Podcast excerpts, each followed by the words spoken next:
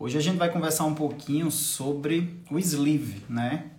É, de uma série de lives que eu faço aqui, é, que tem como objetivo ajudar você que está no antes ou no depois da cirurgia bariátrica, né?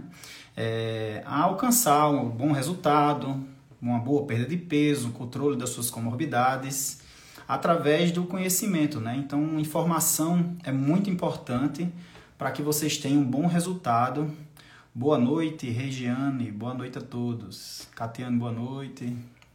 Então, é muito importante a informação para que vocês tenham bons resultados após o, a sua cirurgia. A cirurgia, como eu falo aqui sempre, é pontual. É a parte mais fácil do tratamento. O restante, vocês é, seguindo as orientações, né, procurando se informar, vocês vão ter bons resultados é, aí no seu tratamento da obesidade e doenças que se relacionam, são agravadas ou causadas pela obesidade, tá? E aí, doutora Maíra, bem-vinda.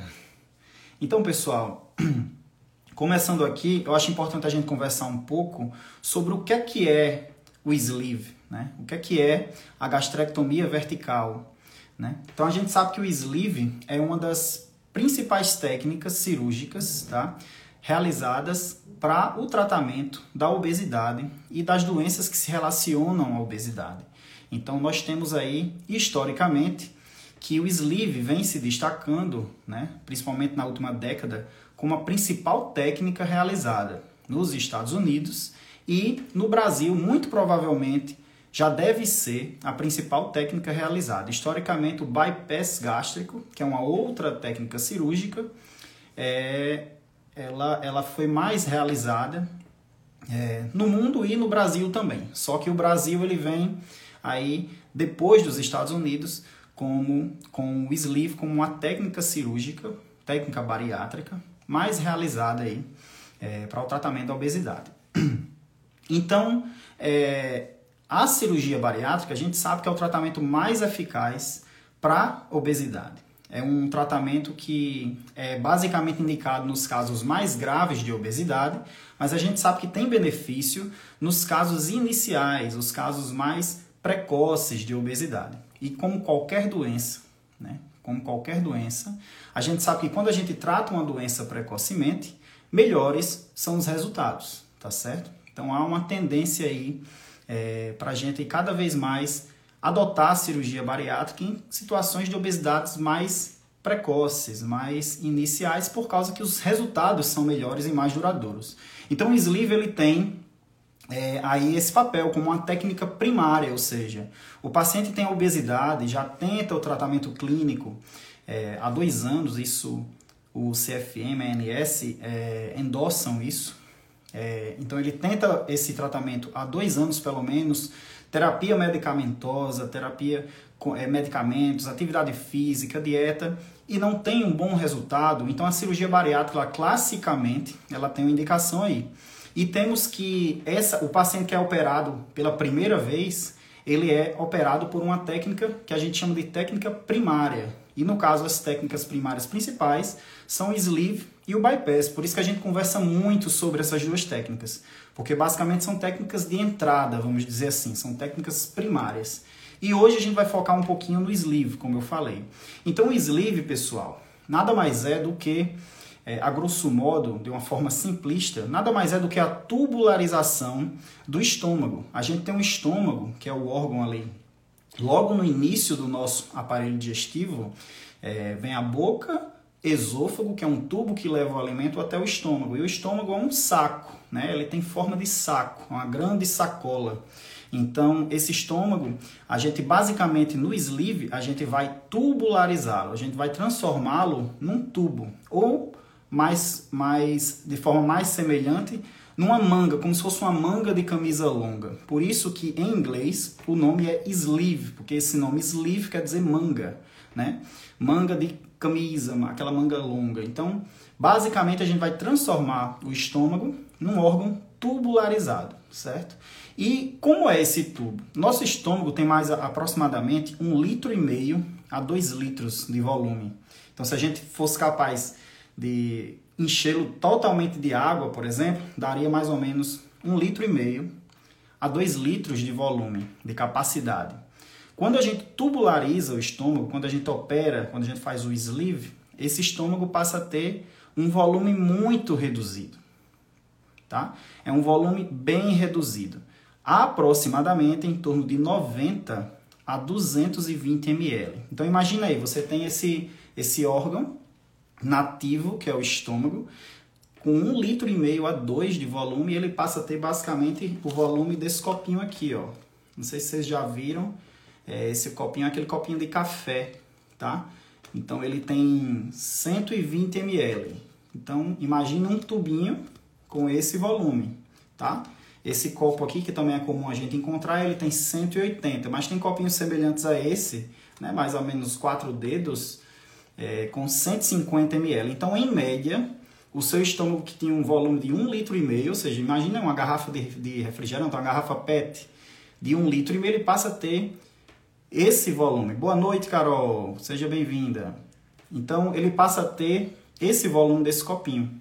Então, há uma redução importante desse volume, tá? É uma redução que vai promover, vai, ou melhor, vai necessitar de mudanças de hábito alimentar que esse paciente vai vir a ter. Né? Isso é importantíssimo para adaptação e, consequentemente, para os resultados da cirurgia. Muito importante essa consciência que agora o paciente, vocês que fizeram sleeve, vocês não têm mais um estômago, aquele saco de um litro e meio. Né? Vocês têm agora um tubinho com um volume aproximadamente desse copo aqui. Então, é, a alimentação, a forma como vocês se alimentam, que mastigam o alimento, a gente vai conversar sobre isso mais na frente, é, a forma que vocês se alimentam vai ser muito importante para a adaptação e, consequentemente, para o sucesso, para os resultados da sua cirurgia. Tá? Então é uma técnica, pessoal, que é simples, não é? Basicamente a gente transforma esse estômago. Eu tenho uma imagem aqui é, bem interessante, eu não sei se vocês já viram. Vou colocar aqui é, uma imagem bem interessante da técnica, como ela fica, né? Então, deixa eu colocar aqui. Então, basicamente, como é que roda a tela aqui? Deixa eu ver. Pronto. Basicamente, o estômago, pessoal, ó, vai ficar dessa forma aqui, ó. Então, a gente tem um estômago normal. Vocês estão escutando aí? Tudo tranquilo, né? Nós temos o estômago normal, aqui é o esôfago, ó, esse tubo que leva o alimento da boca até o estômago. O estômago tem essa forma desse saco. Então, basicamente, a gente vai transformá-lo num tubo, tá? Que aqui já é após a cirurgia. Então, basicamente, olha, aqui a gente vai cortar e ao mesmo tempo grampear. Isso aí é com materiais que a gente utiliza, tá? Na cirurgia. É, bem modernos, né? Nos últimos, nas últimas décadas, esses materiais eles evoluíram muito em segurança, então basicamente a gente não vê complicações é, inerentes ao material em si, ao grampeador. Então esse grampeador é um grampeador que ele ao mesmo tempo que ele corta, ele grampeia. Então essa parte aqui, pessoal, ó, essa parte sai, essa parte do chamado fundo do estômago, que é essa parte aqui mais alta. Então essa parte ela sai do nosso corpo e nunca mais volta. A cirurgia do sleeve, em relação a essa porção do estômago que sai, ela não é mais reversível. Esse estômago não volta mais. Isso é muito importante que vocês entendam. Para quem já fez o sleeve aí, ou quem pretende, quem está em programação com seu cirurgião, é importante entender isso, que essa porção aqui do fundo do estômago, o corpo do estômago aqui, mais para lateral, né? Ela sai e não volta mais. Então o estômago que fica é esse tubinho aqui, ó.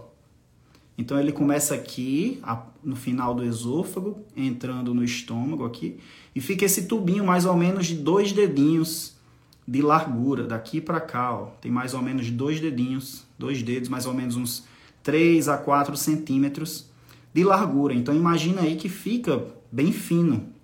É um tubinho bem fino de aproximadamente 150 ml, ou seja, 80% do estômago sai aqui, ó, que saiu, que sai total, tá? Então, é, é muito importante que vocês entendam essa anatomia voltou aí. É, é importante que vocês entendam essa anatomia para que vocês consigam compreender e, e, e, de fato, entender a importância do hábito alimentar, do novo hábito alimentar, entender a importância de como as orientações que a gente passa, que o seu nutricionista passa, são importantes, tá? É, então, nós realizamos essa tubularização do estômago, isso basicamente é o sleeve. Existem alguns detalhes mais técnicos que eu acho que não é o foco aqui desse, dessa live, que é prime, prim, principalmente para vocês, pacientes, que, que precisam compreender é, a técnica, né? Essa parte mais prática da técnica cirúrgica do sleeve. Então, para vocês é importante isso, entender que é um tubinho pequeno, um volume de mais ou menos 100 ml, 150 ml, e, e que vocês vão ter que ter esse hábito alimentar, mastigar bem o alimento, comer devagar, senão o que, é que acontece? Vai entalar tá? Então, muitas vezes as pessoas acham, ah, eu, eu perguntam muito, né?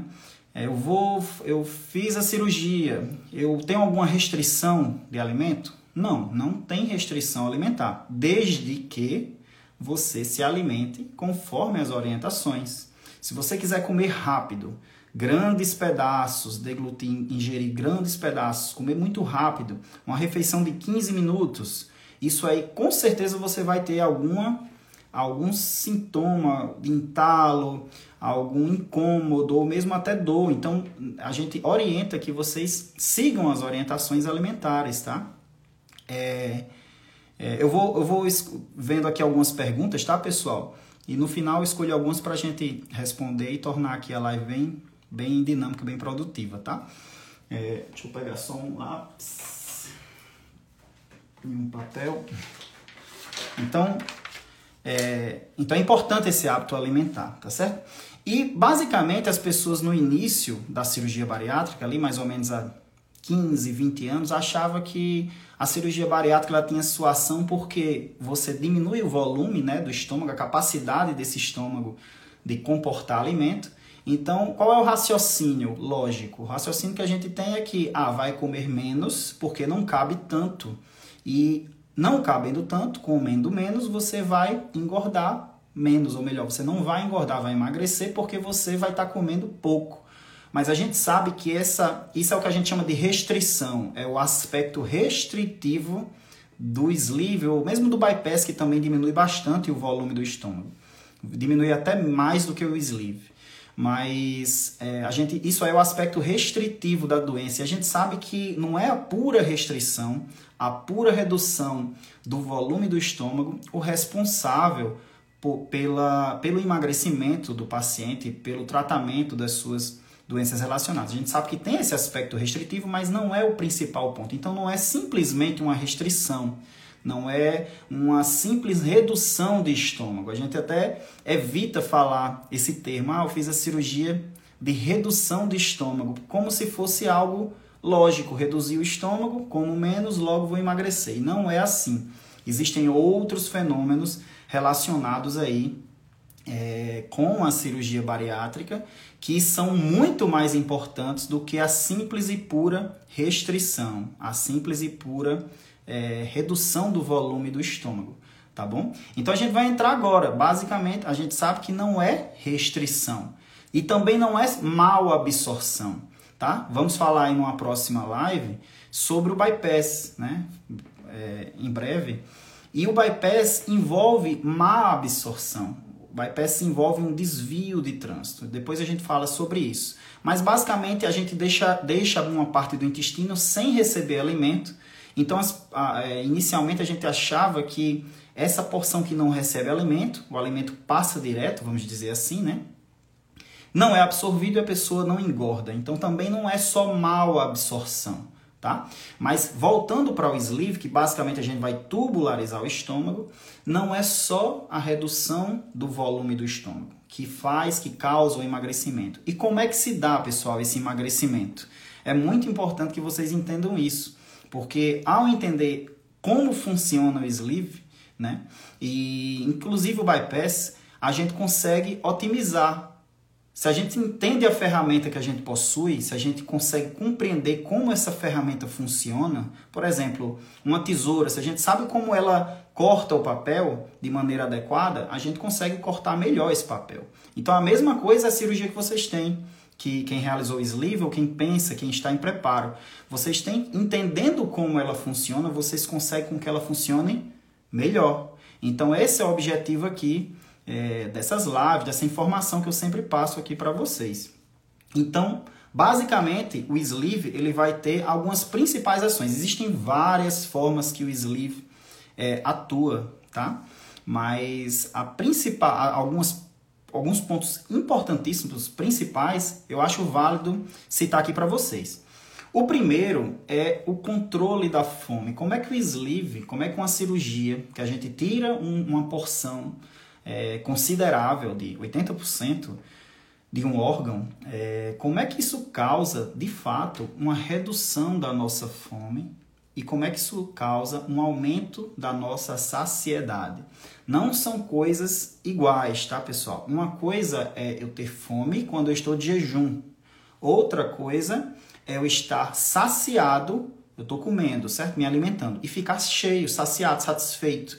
Então, a fome e a saciedade são efeitos importantíssimos que são modulados, controlados pela cirurgia, tá? É, então, é, isso aí é um dos principais pontos de ação da cirurgia, da cirurgia bariátrica. No caso aqui específico, a gente está comentando o sleeve, que vai causar uma redução da fome e um aumento da saciedade. Agora, como ele faz isso? A resposta, pessoal, ela vem sendo buscada aí nas últimas décadas e a gente já sabe muita coisa a respeito disso. A gente sabe que o nosso intestino, o nosso sistema digestivo, esôfago, estômago, o intestino delgado, que é aquele intestino que tem mais aproximadamente 5, algumas pessoas têm até 10 metros de intestino, que é uma, uma grande mangueira que absorve os nutrientes. E o intestino grosso, eles além de terem essa função de absorver os nutrientes, ele é um grande órgão endocrinológico. O que é isso? É uma grande glândula, ela produz hormônios, produz substâncias, várias, algumas até a gente nem descobriu ainda. Tá? Então, é, produz diversas substâncias que são importantes e nesse aspecto que a gente está discutindo aqui, são muito importantes no, no controle da fome, certo? E no controle da saciedade. E esses hormônios, eles se comunicam com quem? Com um centro no nosso sistema nervoso central, tá? Um centro no nosso cérebro que controla a fome. E isso aí está muito relacionado, tá bom, pessoal, com um sistema de recompensa, ou seja, da gente ter algum estímulo, por exemplo, comer e se sentir satisfeito, recompensado, tá bom? Então, esses hormônios, já conhecemos vários desses hormônios, tá? Eles são potencializados após a cirurgia bariátrica, tá? E por que que uma pessoa, por exemplo, por que que uma pessoa, é, vamos dizer assim, come um determinado alimento, um sanduíche, um fast food desse? Por que que uma pessoa é o famoso mago de ruim, que a gente chama aqui no Nordeste, né? Come, come, come, come e não engorda. Enquanto tem outros que basta comer uma coisinha, um sanduíche e, e já e se continuar nisso ganha peso mais rápido. Porque há em cada pessoa, né? Uma diferença nessa resposta, nessa comunicação, tá bom? Do nosso sistema digestivo, do nosso intestino com o cérebro. As pessoas elas são diferentes e isso aí, é, cada pessoa tem seu comportamento individual em relação a essa comunicação, tá? Do nosso intestino com o nosso cérebro. Então tem gente que come, come, come e a fome não passa. Tem gente que não chega à saciedade. Tem gente que come um pouquinho, já está ali satisfeito. Tem gente que come muito doce, tem gente que não aguenta comer um pouquinho de doce, já está satisfeito, já está enjoado quase, não quer continuar. Então isso é muito, isso tem a ver, claro, com diversos mecanismos, mas isso tem muito a ver com essa comunicação dos hormônios do nosso intestino, do nosso sistema digestivo com o nosso cérebro, que sinaliza para o nosso cérebro e diz: opa, estou satisfeito, opa, Tô enjoado, não quero mais comer. Opa, tô com fome. Tô com fome, quero continuar comendo. Então as pessoas têm esse comportamento diferente. E a gente sabe que o indivíduo obeso, ele é um indivíduo que tem uma propensão, uma facilidade, tá bom? De ter esse sistema um pouco desregulado. É como se ele não se saciasse tão precocemente. É como se ele sentisse mais fome, mais, precoce, mais precocemente quando, quando está de jejum. É verme, Katinha, né? É, pode ser verme também.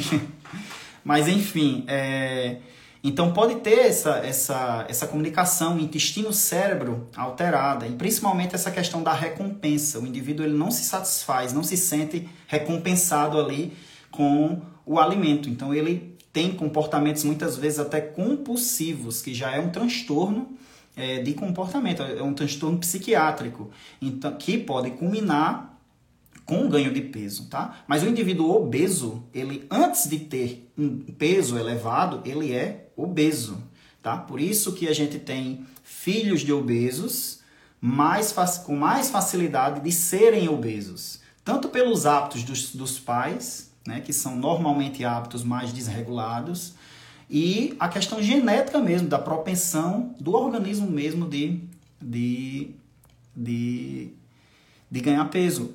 É, a Ale, Ale Caetano. Não dá para consertar essa comunicação toda? Dá sim. A cirurgia bariátrica, ela basicamente é como um professor meu falava, né? Dr. Igor, um grande professor.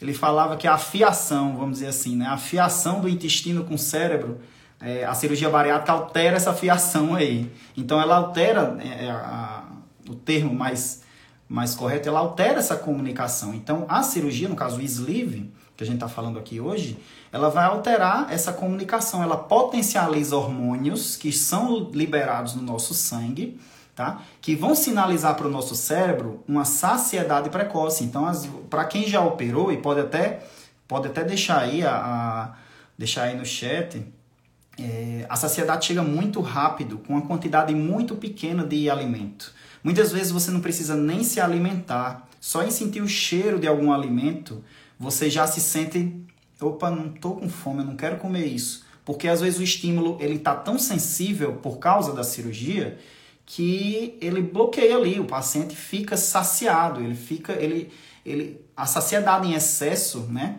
Vamos dizer assim, ela causa enjoo, causa assim a repulsa pelo alimento. Tem gente que tem uma muda as preferências alimentares, isso é muito comum. Então, alimentos mais calóricos, alimentos mais é, ricos em óleos, gorduras, alimentos muito ricos em carboidratos, que são as massas, farináceos, derivado aí da farinha de trigo, farinha de mandioca, farinha de milho. A pessoa às vezes tem, é, ela não prefere mais alimentos que antes da cirurgia ela gostava, porque justamente é, altera essa comunicação com o intestino, do intestino com o cérebro. Quando a gente tenta perder peso, fazer o tratamento da obesidade, é, com dieta, por exemplo, havendo uma restrição alimentar, diminuindo a ingesta de alimentos, o nosso organismo vai se comportar na maneira, na contramão da cirurgia bariátrica. Nosso organismo ele tende a aumentar mais a fome e tende a diminuir a saciedade. Então, quando a gente tenta perder peso fechando a boca, tipo, com dietas muito restritivas, é, fazendo aquela dieta, né? É, tem várias dietas aí que existem, mas fazendo uma dieta muito restritiva, você pode conseguir ali no início, mas a tendência é que o nosso organismo entenda, opa, tá faltando alimento. No ambiente da pessoa tá faltando alimento. Então o que é que o organismo faz? Ele aumenta a fome para que esse indivíduo procure mais alimento, tá? Ele explore mais o ambiente. Porque a gente tem que raciocinar que a gente não foi feito há 100 anos atrás. A gente está aqui na Terra há milhões de anos. Então esse sistema ele existe há milhões de anos no, no, no nosso organismo, tá? Então quando você tende a fazer uma dieta é, apenas restringindo o alimento, você vai ter mais fome, você vai ter menos saciedade, porque o seu organismo vai entender, opa, tá faltando alimento, tá havendo uma, um, uma falta de, de, de, de nutrição para essa pessoa. Então a gente precisa procurar mais. A cirurgia, ela faz justamente o contrário. Ela altera a comunicação desses hormônios com o nosso cérebro de maneira que passa a mensagem para o cérebro de que está saciado, não precisa de mais alimento, que não tem fome. Ou quando começa a comer, a saciedade vem rápido. E quando está no jejum, a fome demora a vir. Então, Isso aí é o comportamento após a cirurgia. Alguns medicamentos que foram lançados aí nos últimos anos no mercado são medicações que simulam esses hormônios naturais, né? Então nós temos aí várias medicações é, e elas simulam esses hormônios que são produzidos, tá? Mas são análogos, eles não são os hormônios endógenos, no caso, que a gente produz, que o nosso organismo produz. Então, é, a resposta a essas medicações ainda é muito limitada quando comparada à resposta induzida, né, estimulada pela cirurgia, porque a cirurgia vai estimular o seu organismo a produzir os seus hormônios.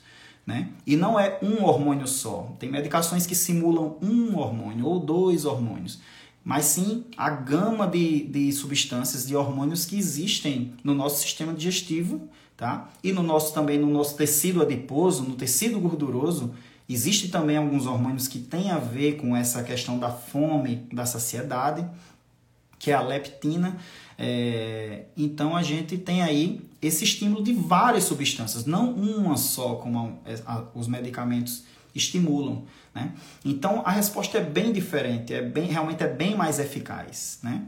Então a gente vai ter aí, pessoal, a grelina, que é um hormônio que é produzido lá no fundo do estômago. Se lembra que eu mostrei aqui a, a imagem do estômago, né? Então tem uma parte do estômago no sleeve que a gente retira. Então essa parte que a gente retira, que é o fundo do estômago, a parte mais alta, ela ela é onde mais produz um hormônio chamado grelina, que dá fome. Ela, ele é um hormônio orexígeno, né? o nome técnico. É um hormônio que causa fome na gente, que aumenta o nosso apetite. Então, quando a gente tira essa, essa porção do estômago, é, esse hormônio ele cai drasticamente a produção. Então a gente sabe que tem relação na queda da, do apetite, a queda desse hormônio, tá? É, além disso, reduz também a fome. Redu, ou melhor, reduz a fome e também ajuda na saciedade também. Mas principalmente ele reduz a fome, que é o hormônio grelina, tá? Então, quando a gente tira aquela porção do estômago, causa isso aí. Como é que a gente descobriu isso? A cirurgia bariátrica, ela meio que surgiu é, com um efeito colateral de cirurgias que se mexia no estômago, por exemplo, por um câncer, um tumor no estômago. Então a gente tirava ali uma porção do estômago, que hoje seria semelhante ao sleeve, né, a cirurgia bariátrica, e aí o indivíduo ele ia no seu, seguia no seu tratamento do câncer, mas ele estava perdendo peso, ele perdia peso. E aí começou a se entender, a se suspeitar e se entender que havia alguma coisa ali no fato de retirar esse segmento do estômago que causava perda de peso. E a gente sabe que um dos fatores é justamente esse, a grelina, que é esse hormônio que é produzido no estômago, no fundo do estômago, que a gente quando retira no sleeve, se lembra que a gente faz uma o sleeve a gente tubulariza o estômago, então é, quando a gente retira no sleeve isso leva a perda de peso. Indivíduos que têm diabetes passavam a ter um melhor controle da doença. Então a gente começou a entender é, a, um dos mecanismos da cirurgia bariátrica, tá? Um outro hormônio que é produzido, pessoal, como eu falei, são vários, tá? Tem uns que a gente nem conhece ainda, né? Muito provavelmente existem vários, vários hormônios e substâncias que a gente nem conhece, tá? A grelina não tende a voltar depois não, tá? É, a grelina, uma vez que a gente tira o estômago, perguntaram agora, a grelina volta depois da cirurgia bariátrica? Ela não tende a aumentar. Mas a gente sabe que com o tempo há uma certa readaptação do nosso organismo, né? Então, sempre é o equilíbrio que o organismo vai, vai procurar, né? A natureza, ela tende ao equilíbrio. Então, é meio que a ação da cirurgia é muito intensa no início, nos primeiros meses. Então vocês ali, quando vocês fazem a cirurgia, vocês já pensaram nisso? Quando vocês fazem a cirurgia, vocês ficam ali numa dieta líquida, e líquida mesmo, é tipo chá, água, uma dieta muito restrita, de baixíssima caloria. Muitas vezes fica ali uma semana, cinco dias, três dias antes da cirurgia nessa dieta. E passa até a sentir fome, né? Fica naquela dieta antes da cirurgia. Quando a gente realiza a cirurgia no pós-operatório imediato, eu é, é, muito raro, eu basicamente nunca vi o paciente reclamar de fome na primeira, no primeiro dia. Nem no segundo dia, nem no terceiro dia. Por que, que a fome não aparece se ele está numa dieta de basicamente água, é, sei lá, uma semana, Porque a gente não consegue, sem estar nesse processo cirúrgico, ficar uma semana bebendo água ou, sei lá, chá e não ter fome. Mas por que, que a gente não tem fome logo após é, a cirurgia bariátrica? Por causa disso. Por causa que imediatamente, assim que a gente faz a secção, a secção é o corte, tá? É, a, é a, a, o corte ali no estômago. Imediatamente a essa secção, o mecanismo já começa a funcionar no paciente. Imediatamente que a gente está ali no centro cirúrgico, já está funcionando, porque a gente interrompeu essa, essa liberação desse hormônio para o sangue do paciente. Então não dá fome. Muita gente falando aí, realmente não dá fome. E é isso mesmo, é uma coisa que a gente percebe, é um efeito bem comum, é quase é, é uma constante entre os pacientes. Mas um outro hormônio que é produzido é o GLP-1. Não precisa vocês saberem esses nomes, tá, pessoal? É só estou falando o nome porque ele tem um nome, mas não importa. O que importa é que existe um hormônio que, é, que o nosso intestino produz, tá? A grelina é o estômago, hein? Então esse GLP-1 ele é produzido pelo nosso intestino e ele é liberado quando o alimento toca ali no intestino. Então, quando o alimento desce no intestino, ele já começa a ser liberado, principalmente nas porções mais adiante do nosso intestino. Então, o sleeve, ele faz o quê? Ele é uma tubularização do estômago. Então, o estômago antes ele, arma, ele era um órgão de armazena, armazenamento. Ele era um, um grande saco de um litro e meio a dois litros. Então, o alimento ficava um bom tempo ali sendo misturado com o suco gástrico, que é aquele suco como a, que a gente fala que é o fel, né? aquele, aquele suco amargo quando a gente vomita. Então, é um suco bem ácido que ajuda ali inicialmente no processo da digestão, da quebra ali daquele alimento em porções menores, tá? Então, é, essa mistura acontece ali no estômago. Mas o paciente que operou, ele não tem mais um estômago de um litro e meio para ficar misturando aquele, o alimento com esse suco gástrico. Ele tem um tubinho só. Então esse tubinho ele não armazena mais nada, não tem como armazenar. Ele é um, é um tubo agora que vir, basicamente ele transfere o alimento rapidamente para o intestino. Então essa transferência rápida desse alimento para o intestino, pessoal, faz isso, faz com que esse alimento atinja porções mais adiante do nosso intestino, tá? E isso estimula a produção, potencializa a produção da, do GLP-1, desse hormônio que vai causar saciedade precoce, vai diminuir a fome e, além disso, ele estimula o nosso pâncreas a produzir melhor, a liberar melhor essa insulina, que controla ali os níveis de açúcar no sangue. Tá muito complexo, né, pessoal? Muita informação. Mas basicamente, além de diminuir a fome, aumentar a saciedade, ele faz com que o nosso pâncreas trabalhe melhor. O pâncreas é um órgão que produz a insulina. E aí essa insulina, ela baixa o quê? A nossa glicemia, o açúcar no nosso sangue. Então controla melhor o diabetes. Por isso que a cirurgia bariátrica, ela tem uma ação no diabetes. Por isso que não se chama só cirurgia bariátrica. O nome bariátrica vem da sua relação com o peso, basicamente, a redução do peso, né? ela é também uma cirurgia metabólica, porque ela vai ajustar, ajudar nesse metabolismo. E a fome, saciedade, controle da glicemia, tá? resistência insulínica, pressão, hipertensão arterial, tudo isso está muito relacionado com o nosso metabolismo. Então, por isso que o nome também é cirurgia metabólica. Tá? Então, toda cirurgia bariátrica, basicamente, ela é metabólica, porque a função meio que é, ela age nessa forma. GLP-1, exatamente, esse é o hormônio, tá? Que eu falei. Além disso, o GLP-1 ele promove uma lentificação do nosso intestino. É como se ele diminuísse a velocidade com que esse intestino trabalha. Isso é um efeito que basicamente está relacionado com a nossa saciedade precoce. Então a gente vai ter redução da fome, aumento da saciedade, já no estômago que retirou a grelina, né?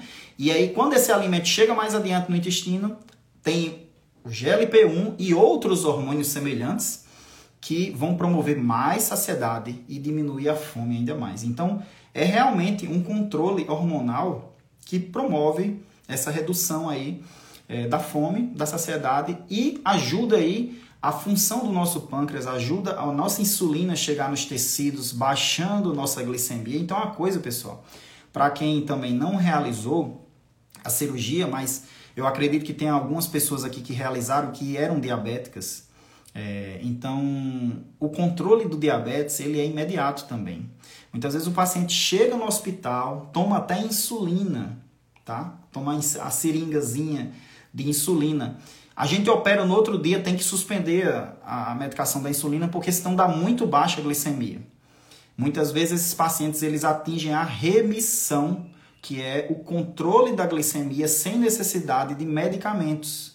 Então tem uma ação muito importante. Tá? E quanto mais precocemente a gente pega esse paciente, quanto mais cedo a gente consegue operar esse paciente com diabetes, com hipertensão, melhor é a resposta e mais duradoura é essa resposta ao longo dos anos. Então a gente sabe, eu trouxe até aqui para vocês uma, uma estatística.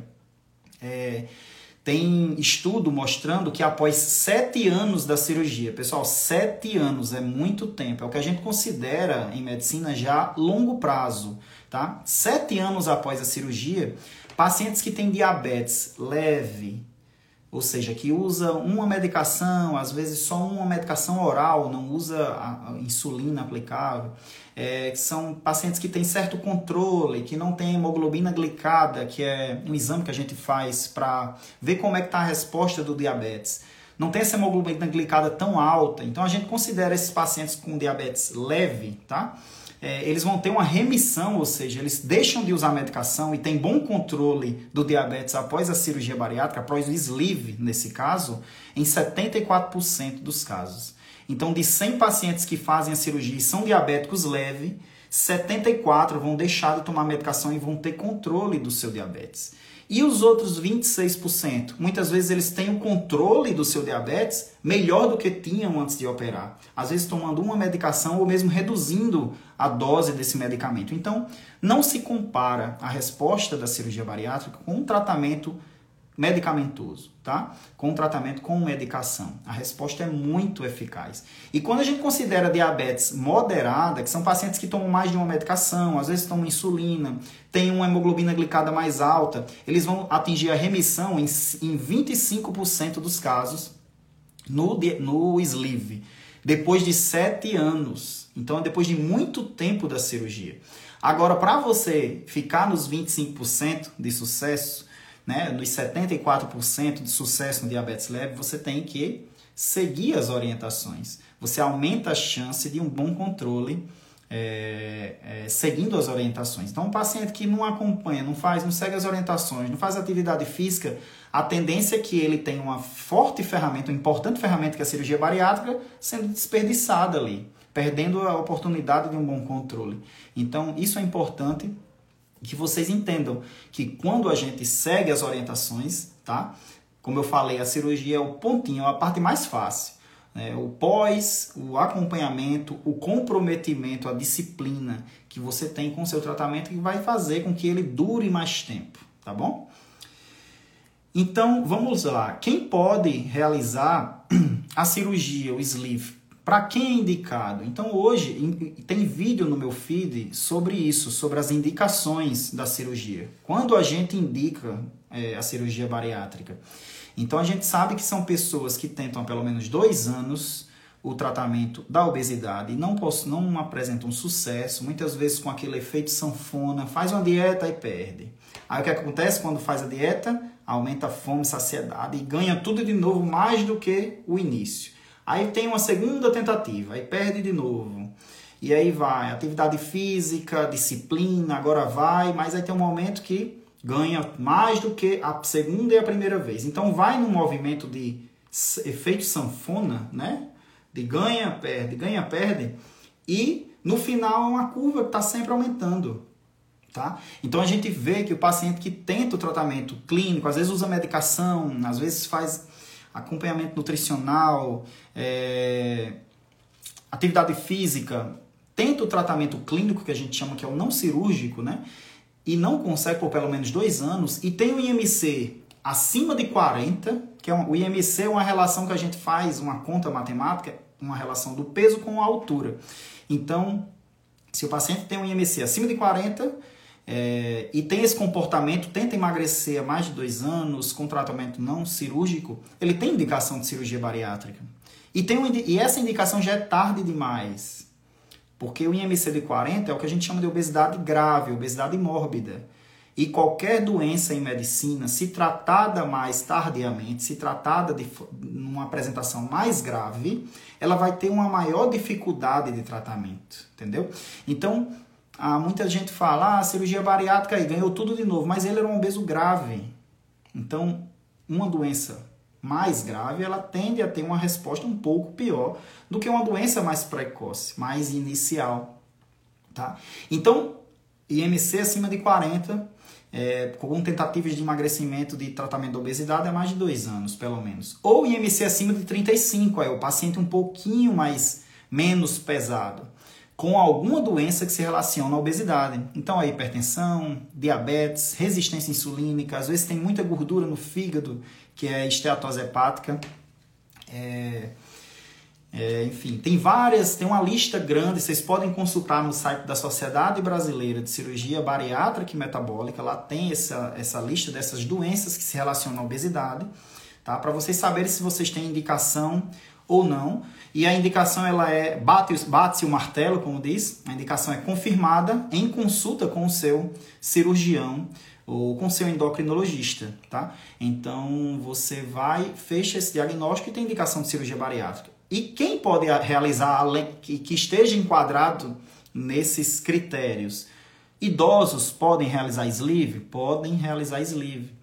Adolescentes podem realizar sleeve? Podem sim realizar sleeve. Tá? Então é preciso se analisar caso a caso, estudar o indivíduo na sua individualidade, tá? para que a gente consiga de fato confirmar. Ó, meu IMC era 44, pois é, isso é uma obesidade grau 3, né? Então tem indicação só pelo peso e pelo tempo né, de doença. E pacientes que são cirróticos, o sleeve você pode fazer, claro que estudando o caso especificamente, sabendo se tem, não é uma cirrose tão grave. Pacientes que estão em fila de transplante, pessoal, pode, podem fazer cirurgia bariátrica antes do transplante de rim, de fígado, porque isso a gente sabe que até melhora as condições para o transplante futuramente tá? Licença aqui só beber um pouco d'água.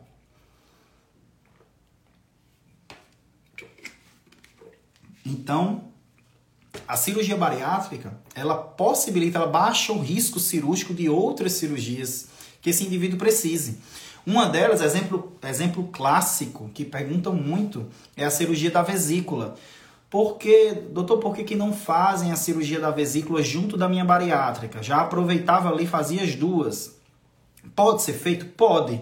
Só que você vai adicionar um tempo cirúrgico a mais é, num paciente que está obeso, que tem um risco cirúrgico mais elevado pela própria obesidade e pelas doenças que a obesidade também traz. Hipertensão, diabetes, tudo isso adiciona riscos.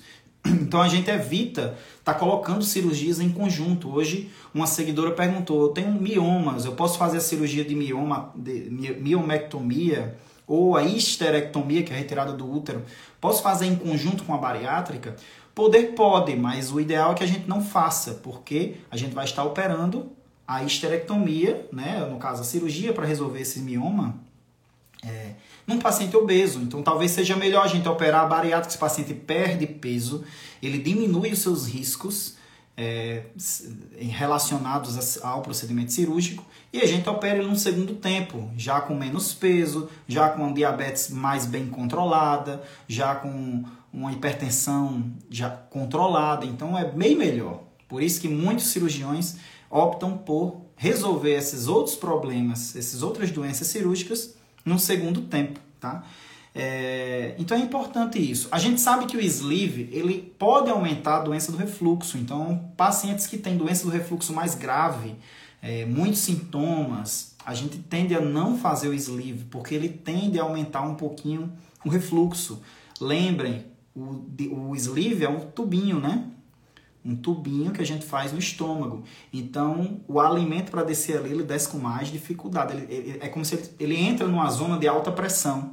Então a tendência dele voltar, dele refluir de volta para o esôfago é maior. Então, quem já tem doença do refluxo mais grave, muitas vezes a gente contraindica a técnica sleeve. A gente tende aí a fazer, no caso, um bypass ou outra técnica que não envolva aumento das pressões dentro do estômago, tá? São essas informações mais técnicas, mas é por isso que cirurgia bariátrica não é receita de bolo. Por isso que é muito comum perguntarem: sleeve ou bypass, qual é a melhor? Depende, porque cada uma tem a sua vantagem, as suas, as suas vantagens e as suas desvantagens. Cada uma se aplica melhor a um perfil de paciente, enquanto que determinado perfil de paciente já não é tão bom a gente fazer essa técnica. Então, por isso que a cirurgia bariátrica não é receita de bolo, não é, não é puramente uma opção. Ah, eu gosto mais do sleeve, eu vou fazer o sleeve. Não é bem assim, tá, pessoal?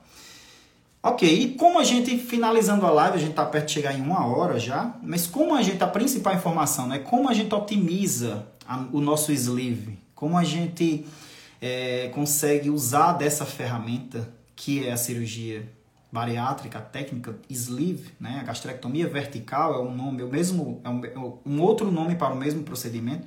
Como a gente consegue otimizar?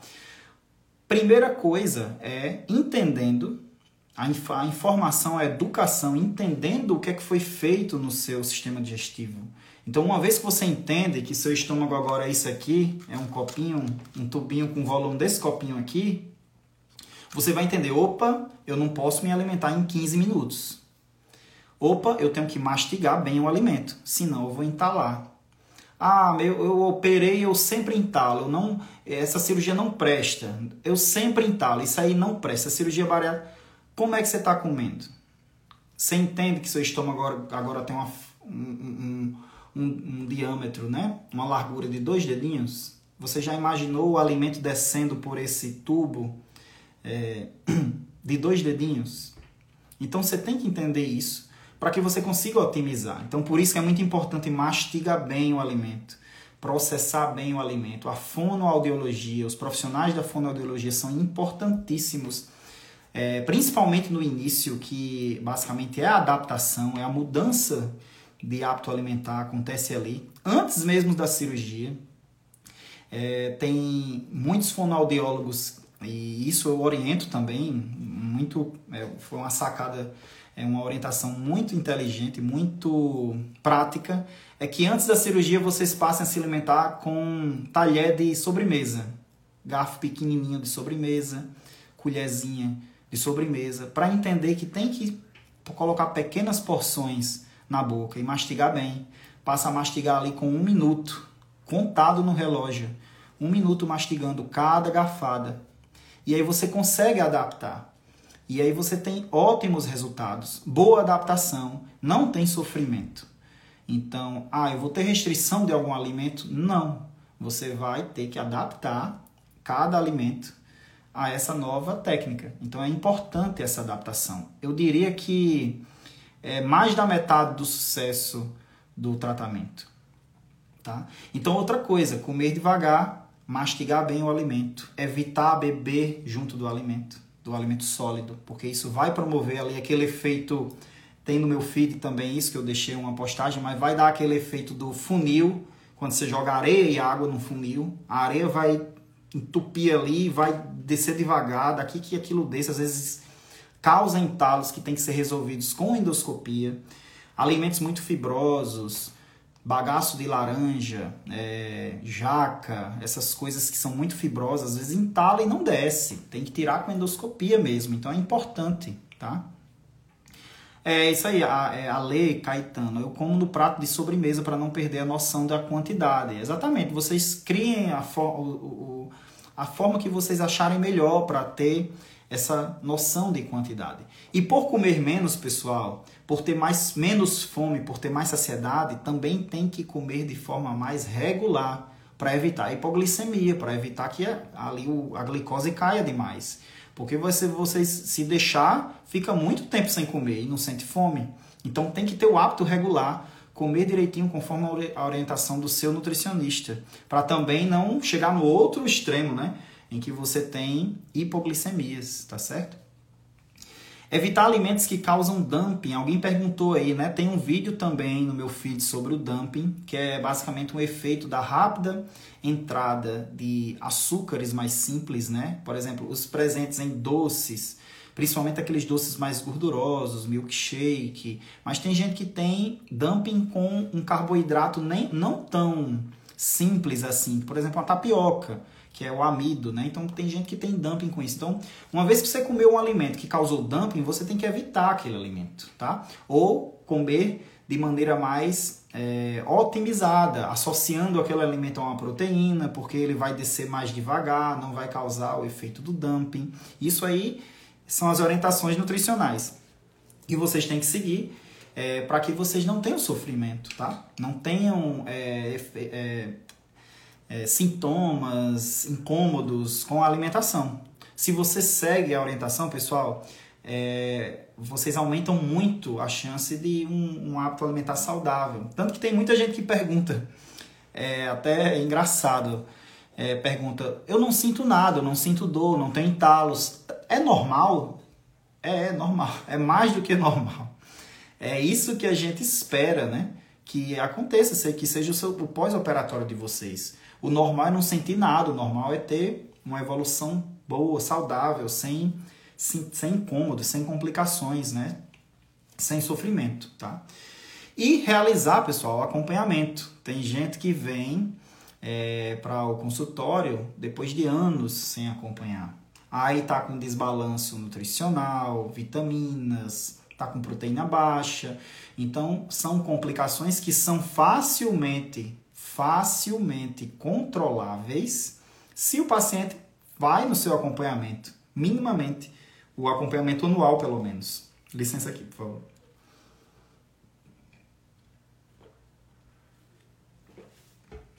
Então, realizar o acompanhamento para quem já, já fez um ano de cirurgia, o acompanhamento é pelo menos anual. E a partir daí, é, é, se houver necessidade, esse acompanhamento ele pode ser mais frequente. Mas no primeiro ano, desculpe, no primeiro ano, na minha prática, no, dos colegas que trabalham aqui em Natal, normalmente a gente tem consultas bem frequentes no início. Então é 15 dias de pós-operatório, alguns colegas atendem com uma semana após a cirurgia, já querem ver o paciente depois um mês, três meses, seis meses, nove meses ou um ano, e aí faz o acompanhamento. Se o paciente lá acompanha, a gente consegue identificar situações no início. E quando as coisas são identificadas no seu início, são mais simples e fáceis de se resolver, tá? Inclusive complicações cirúrgicas, né? Que são raras de acontecer, tá certo? Mas que, mas que acontecem. E quanto mais precocemente a gente consegue identificar, melhor. Tá certo? É, eu vou ver aqui algumas perguntas, tá, pessoal? Se alguém deixou. É, pronto, Lisa, Lisa Lagares. Boa noite. Todo mundo que faz bariátrica faz cirurgia para tirar a vesícula? É, nem todo mundo. A gente sabe que a perda de peso rápida causada pela cirurgia e não somente pela cirurgia, por exemplo, uma dieta muito restritiva, um adoecimento, o que for, que qualquer causa que, que leve a uma perda rápida de peso, a gente sabe que há um aumento do risco de formação de pedras na vesícula, porque aquela, aquela, aquela gordura, aquele colesterol presente na gordura, que ele, ele é eliminado durante o emagrecimento, é eliminado boa parte pela bile, que é o líquidozinho que está ali dentro da vesícula. E essa bile, quando tem muito colesterol, ela sedimenta. É como se fosse se eu colocasse muito açúcar num copo d'água.